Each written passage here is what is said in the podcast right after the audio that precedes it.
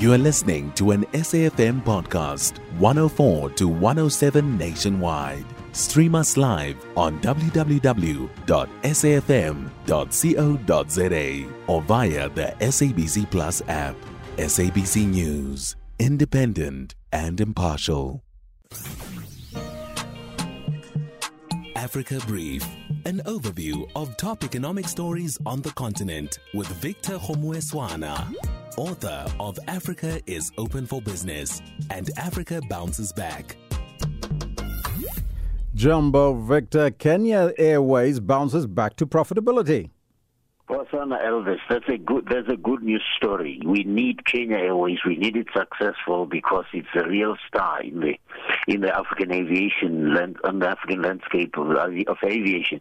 But they had problems of their own, and then they, they, they hit a real turbulent stretch that they they nearly went out of business because of COVID. When COVID hit, when they were having all those problems they were having, it, it was encouraging. But to see they are now passengers over the half year period reaching 2.3 million, that's more than 60% increase. That, that's part of the post COVID recovery, but it's also part of the turnaround strategy being implemented by Kenya Airways. But bottom line is it is a good news story. It's happening at the right time for the airline, it's happening at the right time for the country. Another good news story Ethiopia, Egypt, and Sudan, they wrapped up negotiations on the Grand Ethiopian Renaissance Dam.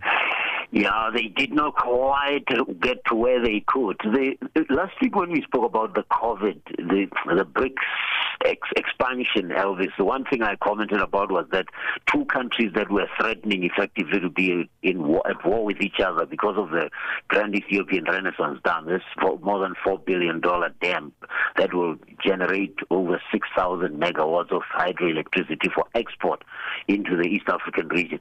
So I'm just glad that they are now talking, although they didn't quite reach a conclusion that they're going to take them anywhere. But the, the issue here is how long, how quickly, by when should the dam be filled? Because when if you fill it abruptly, you'll cut down supply of water to Sudan and Egypt, which countries are are serviced by the River Nile. But at least they are talking. They are no longer talking about going to war.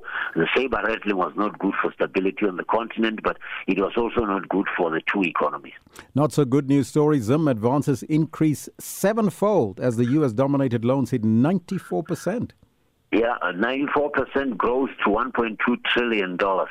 This is just what we are talking. Think about it. The elections last week that didn't deliver a, a, a promising picture, but the lack of confidence in the Zimbabwean currency or in the hope that Zimbabwe will ever have its own currency. Because if dollars are denominated in another currency during the time when de-dollarization is being discussed, tells you that your people don't have confidence in the economy especially now that you look what the elections did.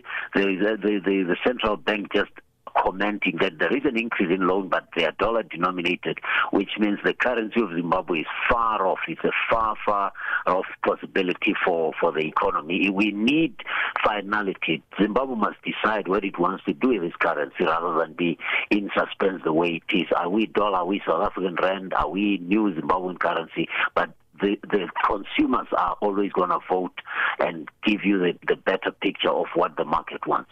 Uh, thank you so much for that update. Victor Kgomoeswana, the author of Africa is Open for Business and Africa Bounces Back, is also the Executive Director for Marketing and Communication at the University of Limpopo.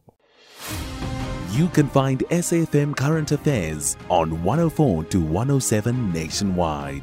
Our podcasts are available for download on all our digital platforms. SAFM leading the conversation.